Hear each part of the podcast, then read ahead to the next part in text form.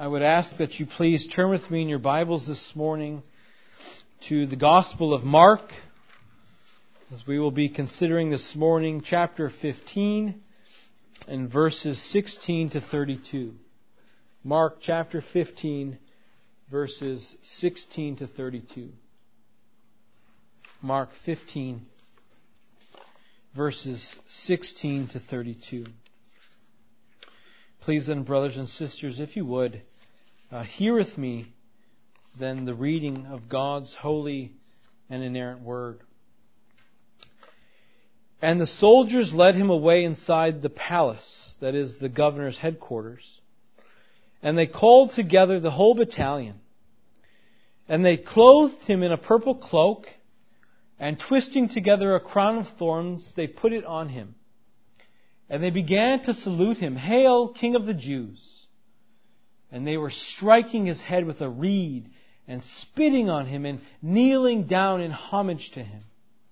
And when they had mocked him, they stripped him of the purple cloak and put his own clothes on him, and they led him out to crucify him. And they compelled a passerby, Simon of Cyrene, who was coming in from the country, the father of Alexander and Rufus, to carry his cross. And they brought him to the place called Golgotha, which means place of a skull. And they offered him wine mixed with myrrh, but he did not take it. And they crucified him and divided his garments among them, casting lots for them to decide what each should take. And it was the third hour when they crucified him. And the inscription of the charge against him read, "The King of the Jews." And with him they crucified two robbers, one on his right and one on his left. And those who passed by derided him, wagging their heads and saying, "Aha! You who would destroy the temple and rebuild it in 3 days, save yourself and come down from the cross." So also the chief priests with the scribes mocked him to one another, saying, "He saved others. He cannot save himself. Let the Christ, the King of Israel, come down now from the cross that we may see and believe." Those who were crucified with him also reviled him. Thus far is a reading of God's Word. Now, we've all probably witnessed someone that we love suffer. Some of you here maybe have experienced it more closely than others have. Maybe you've experienced it within your own home.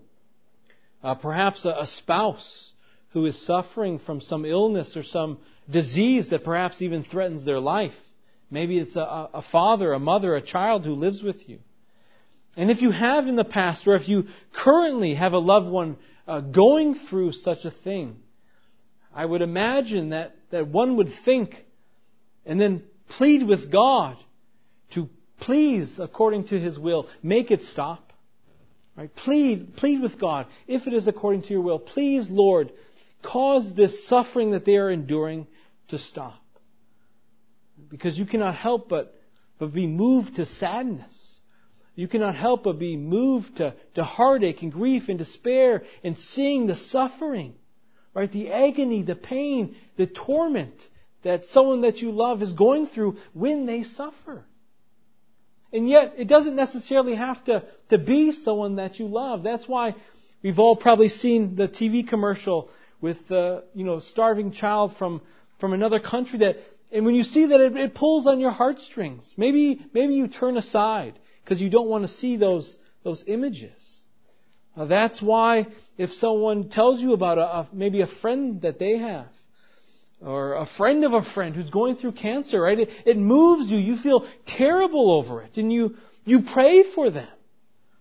And unless there's something really wrong with you, you don't find delight in someone else's pain, right? You don't want it to continue, but instead you feel disturbed by pain as being a human being made in the image of God who knows what it's like to one degree or another, what it's like to suffer.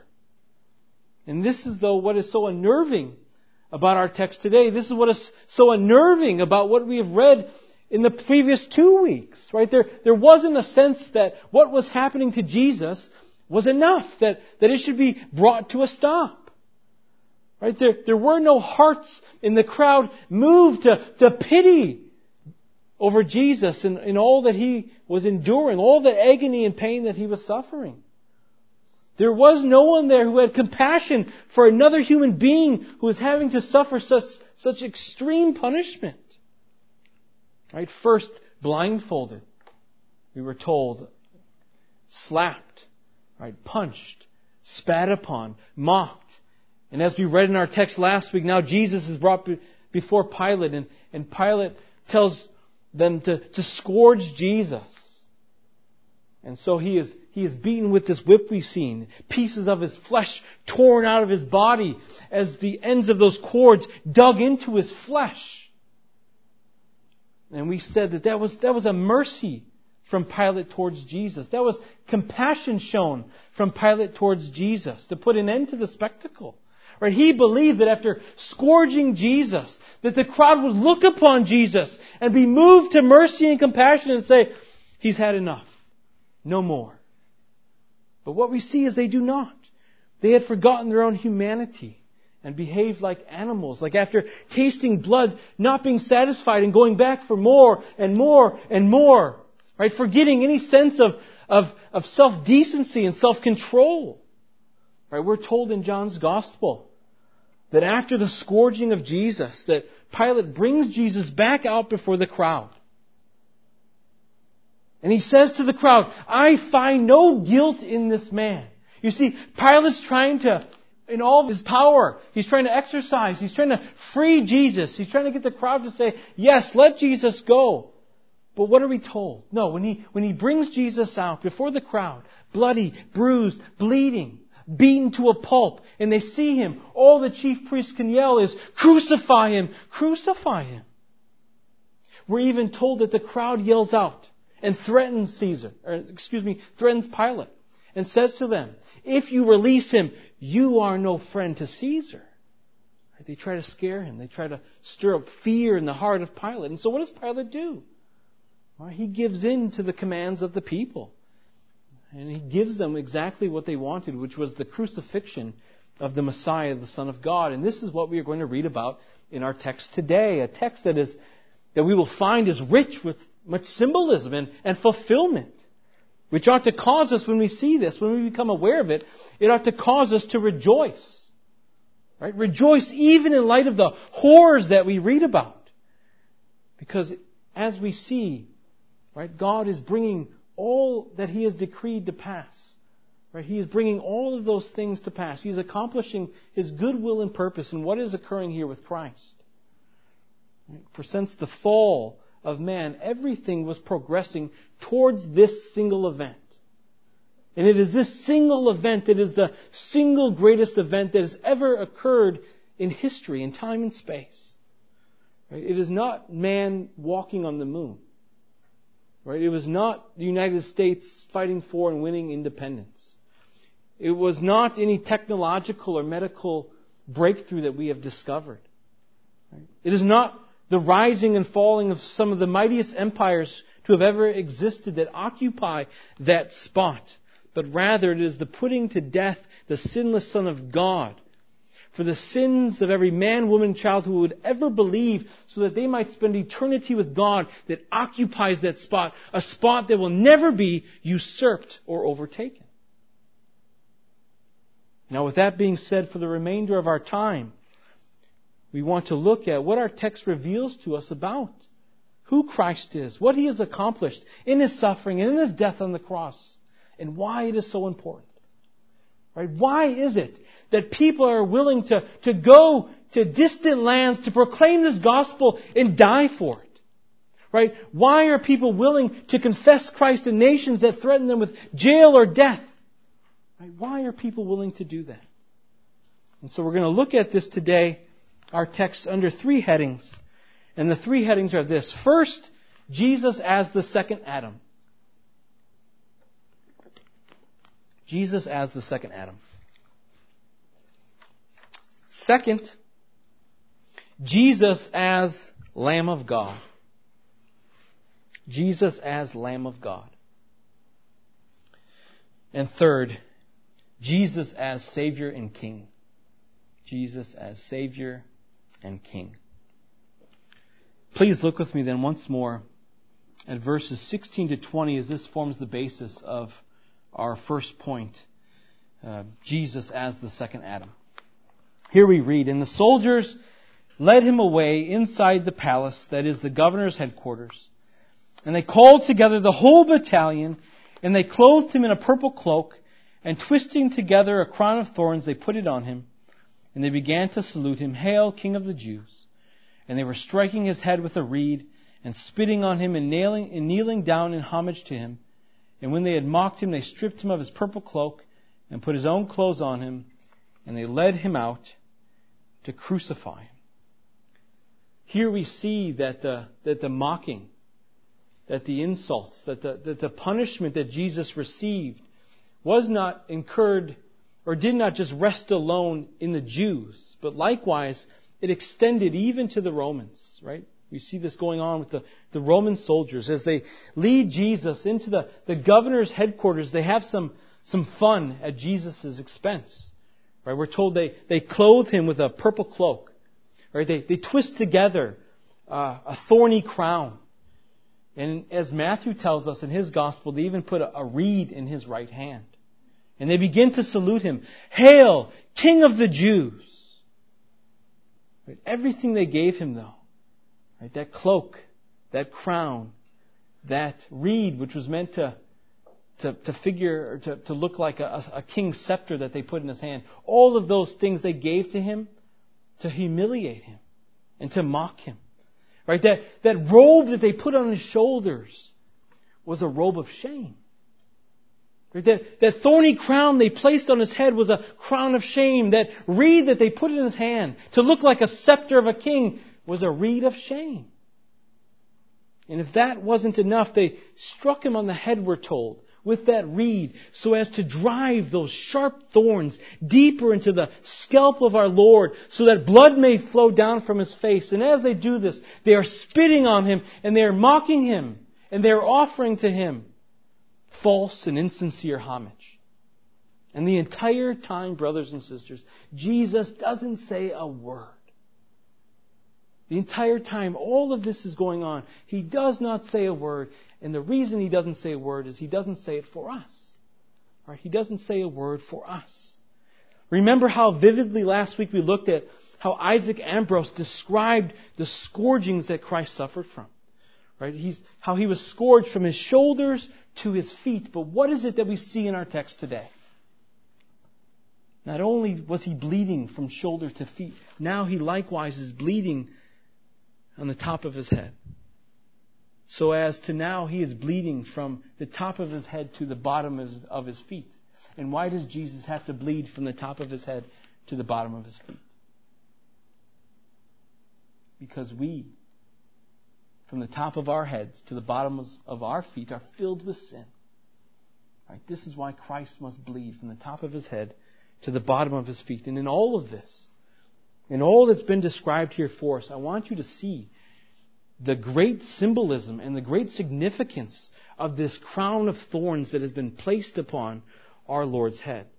And so I ask, think about it. Where is the first place in Scripture that you remember hearing about thorns? Where is the first place in Scripture that you can remember hearing about thorns? Genesis chapter 3. Verses 17 and 18. This is what we read. This is what the Lord says to Adam. "Because you have listened to the voice of your wife and have eaten the tree of which I commanded you, you shall not eat of it. Cursed is the ground because of you. In pain you shall eat all of the days of your life." Here it is. "Thorns and thistles it shall bring forth for you." Do you see that, brothers and sisters? Thorns are the result of the curse brought forth because of man's sin. Right? Our sin brought forth thorns. And now it is Christ who must wear these thorns upon his body for us. Right? The sin that was incurred because of us was the curse now that is placed upon our Lord's body in order that he might take away that curse that was brought upon because of our sin. And yet, as all of this is taking place, in the mocking of Christ, in the punishment of Christ, in the causing of our Lord's head to bleed as that reed is being beaten against his head, all of this symbolism, all of this background is being lost on the Roman soldiers. But it's not being lost on Christ, and it's not lost on God, right? Christ knows exactly what it meant for him to come into the world, right? Christ knew exactly what it meant, and it meant for him to come into this world as the second Adam to do what the first Adam failed to do. Right? In the failure of the first Adam, all died. But in the active and in the passive obedience of Christ, in the fulfilling of the law and in the dying of the cross, he will make alive, as the second Adam, all who trust in his name. For the first man, Adam, became a living being. The second Adam, through the wearing of this thorny crown, through his punishment, through the bearing of the curse, through the penalty of sin that he must deal with, he has become a life-giving spirit. Right? We need to see this. We need to understand that thorns are a reminder of death. Thorns are a reminder of the curse. Thorns are a reminder of the eternal condemnation that we deserved, but Christ put them on his head so that you do not have to wear that crown of thorns in hell. And in taking that crown of thorns off your head, what you need to see is that he replaced that crown upon your head with a crown of righteousness. He took away that crown of thorns, and he has given you a crown of righteousness, which the Lord will award you on that last day. It was Luther who said this, that Christ was the greatest sinner who ever lived. Christ was the greatest sinner who ever lived, yet who knew no sin. Yet who knew no sin. And it was those thorns placed upon his head that symbolized that sin. It was that crown of thorns that we deserved, that he removed from our head, and that he placed upon his own. Yet, brothers and sisters, what we have to understand is that if you are here today and you have not trusted in Christ, that crown of thorns still remains on your head. The penalty for your sin still remains on you. The condemnation and the curses still abide on you. You are still under the curse. Yet for the sinner, if that is you, it is still true, as it was for every one of us here today who have trusted in Christ, that if you repent of your sin and you turn to Christ by faith, that he can redeem you from the curse. He can redeem you from the curse. All is not lost for the unbeliever. There is still hope for the unbeliever, but what they need to understand is that hope is not in themselves. That hope is not in their own righteousness. That hope is not in, I'm a good person, but rather that hope is in Christ. And in trusting and believing that as Christ wore that crown of thorns upon that cross, that he suffered and died for your sins there. That as he wore that crown upon the cross, he was wearing that crown for you there. And here is the promise. Right? Here is the great promise that we have, that although through the first Adam sin came into the world, and death through sin, and death spread to all men because all sinned, Paul says this in Romans 5, that the free gift is not like the trespass. For the free gift is not like the result of that one man's sin. For the judgment following one trespass brought condemnation, but the free gift following many trespasses brought justification. Brought justification. You see, because of the first Adam, legally, our righteousness became unrighteousness based on what our covenant head did. Right? What he did fell upon us. His disobedience was imputed to all of his posterity, which includes you and I. This is why Christ had to come into the world as the second Adam, as the federal head of the new covenant. Through his perfect obedience now, he is able to impute that perfect righteousness to you and I and all who believe. Right? This is that great exchange, brothers and sisters, that occurs upon the cross, where our sin is imputed to Christ and Christ's righteousness is imputed to his own. This is what is so important for us to see that Christ is experiencing in our text today. Right? He is enduring the curses of our sin, both original, that which we have from Adam, and actual, that which we commit ourselves. which is symbolized by that crown of thorns placed upon his head as the second Adam. And we need to see, we needed Christ to be that second Adam. Right? We needed an alien righteousness because we did not have a righteousness of our own. But this is not all that we needed, and this is not all that bears great significance in our text today. And so this leads us to point number 2, which is Jesus, the Lamb of God. Jesus, the Lamb of God. Now after, in verse 20, we're told, they led him out to crucify him. So after the soldiers have dressed him up and have mocked him, they have now led him out to crucify him. And it's here, in leading him out to crucify him, that we see the culmination of that proclamation that John the Baptist made in John chapter 1, verse 29. And what does John the Baptist say when he sees Jesus? Behold, the Lamb of God who has come to take away the sins of the world. Here we see the fulfillment of Isaiah 53:7 as Jesus is being led to the cross. Like a lamb that is led to the slaughter, and like a sheep that is before its shears is silent, so he opened not his mouth. Here is where we see the fulfillment of what began in Genesis 22. What happened in Genesis 22? This is where our Lord tells Abraham to take Isaac to the mountaintop and to sacrifice him, to make his son an offering unto the Lord. And what does Abraham do? He listens, he obeys as the Lord is testing his faith, and he takes his son Isaac to the mountaintop. And as they're preparing for the fire, Isaac looks around and he doesn't see a lamb. And so he asks his father, Father, where's the lamb? Where's the lamb that we need to sacrifice to God? And do you remember Abraham's response? He responds, God will provide. God will provide. And as Abraham, believing God would provide, raised that knife to plunge into his son, what does the Lord say? Stop. Don't do it. And Abraham looks behind him, and there's a ram who's caught in the thicket by his horns. Right? God did provide. But what we need to see, that was recorded for us. That was, Abraham went and told so many others about that. And it's recorded for all successive generations so that through that we might see that was pointing forward to a greater lamb that was to be provided for by God.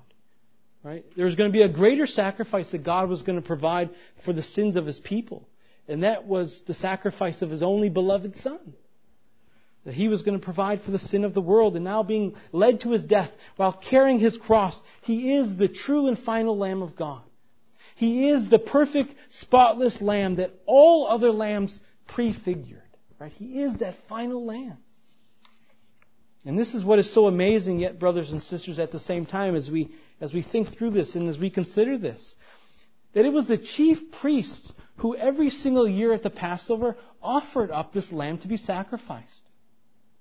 It was the chief priest who inspected the lamb to make sure that it was without spot and that it was a fit sacrifice to God for the sins of the people. And yet, what do we see in our text?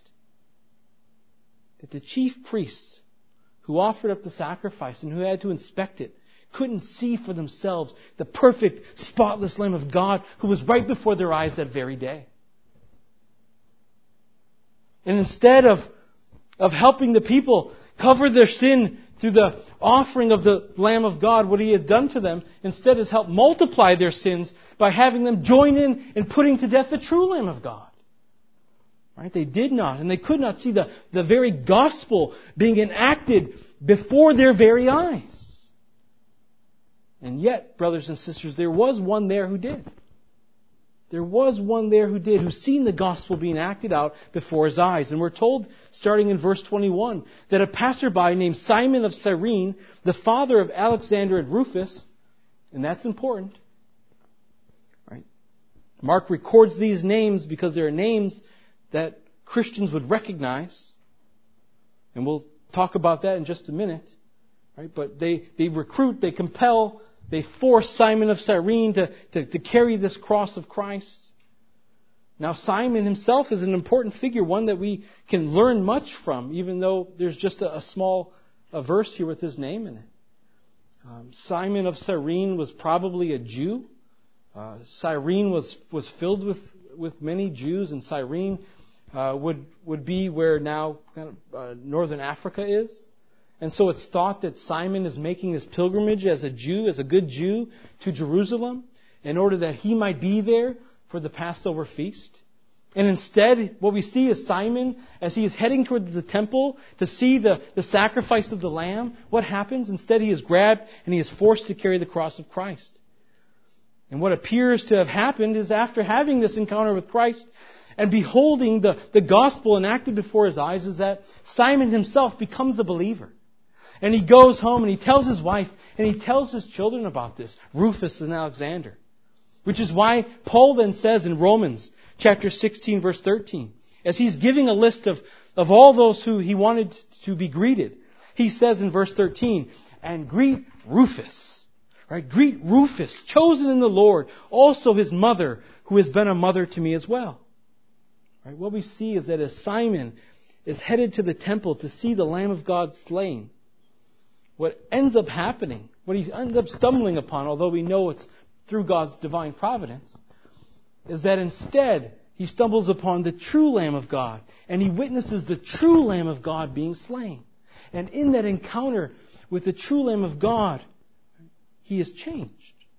He is changed by it. Right? It was the cross that he encountered. It was in the cross that he encountered Christ. And brothers and sisters, it is in the cross that all of us must encounter Christ. And it is when we encounter Christ that we are changed by Christ.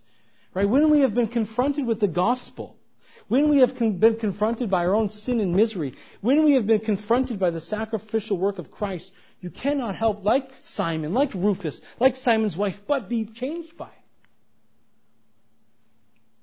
And today, weekly, we need to understand that as we come into the presence of the Lord, every week we are encountering Christ. Right? Every week you encounter Christ. Every Lord's Day that you walk in here and you encounter Christ, you likewise ought to walk out more sanctified than you came in. And so the question is, do you walk in here more sanctified than you were when you walked out? Right? Do you walk out of here with more knowledge? Do you walk out of here with greater love for God and for God's people? Do you walk out of here with a greater hatred of your sin? Do you walk out of here being able to recognize your sin more clearly now? Do you walk out of here with greater love for righteousness and a desire to bear crosses for Christ? Right? If you can't say that, then I question if you come here prepared to meet with the Lamb of God. Right? If you can't say that, I question that you don't come here prepared to meet with the Lamb of God. And so we need to ask ourselves, when I come here, am I making good use of the means of grace? Right? Am I coming, and when I come, am I solely focused on Christ when I walk into the sanctuary? Am I inattentive here? Do I continue to think about and pray about all that I have heard, not only throughout the rest of the Lord's Day, but in the following days, so that my heart might be moved then to respond by what it is that I've learned? Do I spend time going back over what I learned with my spouse and with my children so that we can squeeze every last ounce of truth from the message? Right? Simon of Cyrene doesn't go home and forget about what he had just seen and what he had just learned and the encounter and the experience that he had just had. No, Simon of Cyrene went home and he talked to his wife and he talked to his children about it. That encounter with Christ changed him. And when we encounter Christ, it ought to change us as well. And when we encounter Him every week as we gather corporately together, it ought to continue to change you. There ought not be a time when you stop being conformed to the image of His Son. As the author of Hebrews tells us, for it is by that single offering that He has perfected for all time those who are being sanctified. And it is because of Christ's sacrifice as that spotless Lamb of God that we can now have confidence to draw near to God. You see, the blood of bulls and goats could not clean the conscience of the Israelites.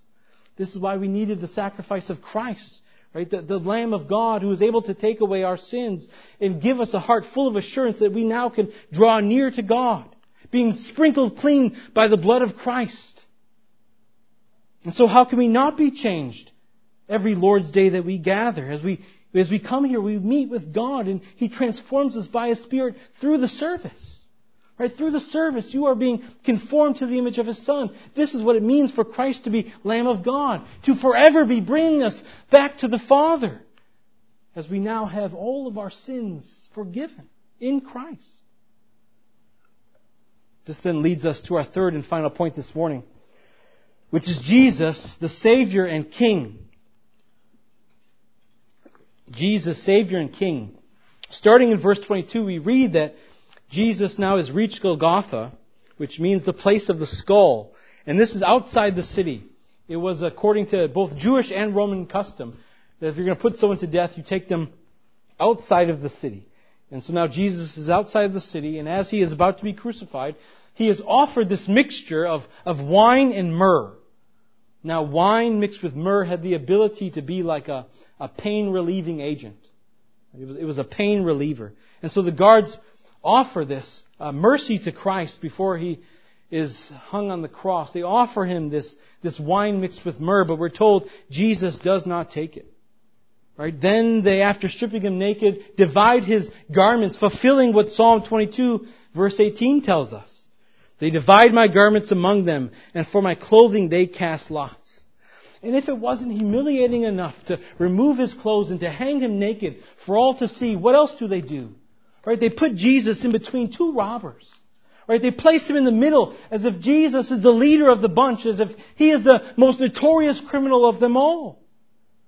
And as He hangs, we're told, people pass by and mock Him as that inscription over His head hangs, King of the Jews. Some, we're told, say in verse 29 and 30, you who would destroy the temple and rebuild it in 3 days, save yourself. The chief priests and the scribes, we're told in verse 31, say, He saved others, but He cannot save Himself. In verse 32, they continue, let the Christ, the King of Israel, come down now from the cross, that we may see and believe. We're even told the two that hangs on each side of Him revile Him. And if they only knew that as they mock Him and as they shout at Him, that as He hangs upon the cross, He is saving His people from their sins. As the people walked by and as they looked upon Christ and the cross, all they could see was weakness. That is all the people seen. But He hung there, and He did not come down because He was up there saving His people from their sins. That is also why He doesn't drink this wine mixed with myrrh. Right? Remember, there was a cup that Christ had to drink, and He had to drink it in abundance. He had to drink it in full, and that was the fullness of the wrath of God poured out upon Him, and He could not drink that wine mixed with myrrh to dull the pain at all. And instead, brothers and sisters, then what we need to see as Christ hangs upon the cross is His strength. We need to see the strength of Christ as He hangs upon that cross. For surely it hurt physically beyond words as the wounds in His hands and in His feet are tearing, as His weight is pulling Him down as He hangs upon the cross. He must be in excruciating pain as His arms are stretched forth to each side, and as His hands and as His feet are impaled by these large nails.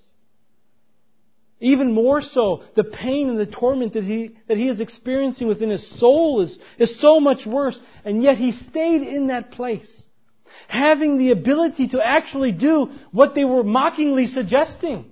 Right? Christ could have just as easily come down from the cross, call upon His angels to come down and extinguish all of the antagonists there that day. But He didn't. And what we need to see is that in hanging upon the cross and in not coming down, what Jesus did is that He proved Himself to be the Messiah and the Son of God, because He obeyed His Father's will and He obeyed it unto death.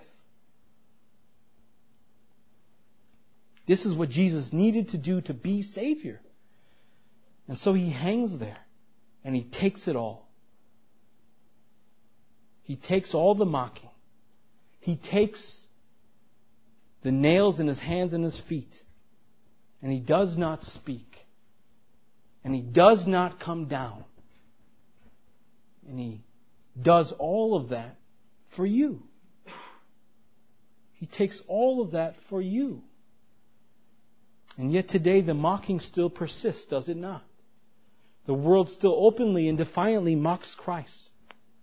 Right? They mock Him when they sin. They mock Him when they deny His Word. They mock Him when they deny His works. They mock Him when they deny His existence. They, like the chief priests and the scribes, laugh, saying, "You know, where is your Savior? Where is Christ? I thought He was going to return." Right? People say, How can your God exist when Christians all over the world are suffering and the wicked people are prospering? Right? But what they do not understand is because of what Christ has accomplished on the cross, He now reigns in heaven as King. Right? The battle has already been won, and He now sits upon the throne, directing all things to their appointed ends. Right? As King over the world, He is governing and sustaining and upholding all of His creation so that our breath and our very existence is owed to Him. And the ability to continue to breathe one breath more for the ungodly is a grace that God extends to them. Because He's giving them one more opportunity to repent and believe, because the day is coming when He will return in judgment. And then all the mouths will close and the knees will bend. And when that happens, the laughing of the ungodly will be turned to fear. And the mocking of the ungodly will turn to trembling. Right? For when Christ returns, He's not returning in a borrowed robe. When Christ returns, He's not returning with a crown of thorns or a reed as a scepter. But when Christ returns, He is going to return in all of His glory, arrayed in His glory. And all of those people who mocked His church and laughed at His church and ridiculed His church will shudder when they see the Lord. For when He returns, He's going to separate the sheep from the goats. And the sheep will go off into everlasting life to be with Him. And the goats to eternal destruction, to eternal torment forever. This is why it's so important, brothers and sisters, for Christ to be your Savior and for Christ to be your King. Right? Can you say with Paul, "I've been crucified with Christ"? Can you say that today? Can you say that the sins that He died for on the cross were your sins? If you can, then you need to consider the curse that your sin placed upon Christ. And then you need to respond like Job did. In Job chapter 42, verse 6, he says, "Therefore I despise myself and repent in dust and ashes." And then we need to remind ourselves of what it means now to be believers. As Peter tells us in 1 Peter chapter 2, verse 21, "For to this you have been called, because Christ suffered for you, leaving you an example, so that now you might follow in His footsteps." Right? What does that mean? It means being a people occupied by the cross. Right? Being a people occupied by the cross. It is we who now, in light of the cross, ought to be known by the world. Right? They ought to know who we are now in light of the cross. Right? We are to be a people who live under the cross. Right, daily in prayer, for it is on that cross that Christ shed His blood so that we could draw near to the Father. Right, the cross ought to shape our minds. The cross ought to shape our lives. It ought to shape our relationships. It ought to shape the way that we view our purpose in the world. It ought to shape our calendars. It ought to shape what we invest our time in. The cross ought to be the central focus of all of our lives. The cross ought to make us ready and willing to bear crosses. It ought to cause us ready and willing to bear any cross that God sends our way if it means that we're doing it for the name of Christ and for the advancement of the gospel because of what Christ has done for us. And what has God done for us in Christ? Right? He has sent to us His Son as the second Adam to fulfill what the first failed to do. He has sent His Son into the world, right, to be the Lamb of God, to do what those Old Testament sacrifices could not do. And He sent His Son into the world to be our Savior and our King. Right? To redeem a people for Himself. And now it is He who by His grace as King, right, rules in the hearts of His people and continues and will until He returns to rule and reign over His church. Brothers and sisters, please bow your heads with me in prayer. Heavenly Father, we are so thankful for Your Word. We are thankful for the Gospel. We are thankful for the cross. Please cause our hearts not to be hardened, Father, not to be hardened by the message. Cause our hearts, Father, to be softened by it. Cause us to receive your rebuke and your reproof and your correction. Cause our minds and our hearts to be moved by your word. Cause us every day to live under the cross and to direct and guide everything that we think, say, and do by that cross. Father, we come before you this morning. We pray all these things in Christ's name. Amen.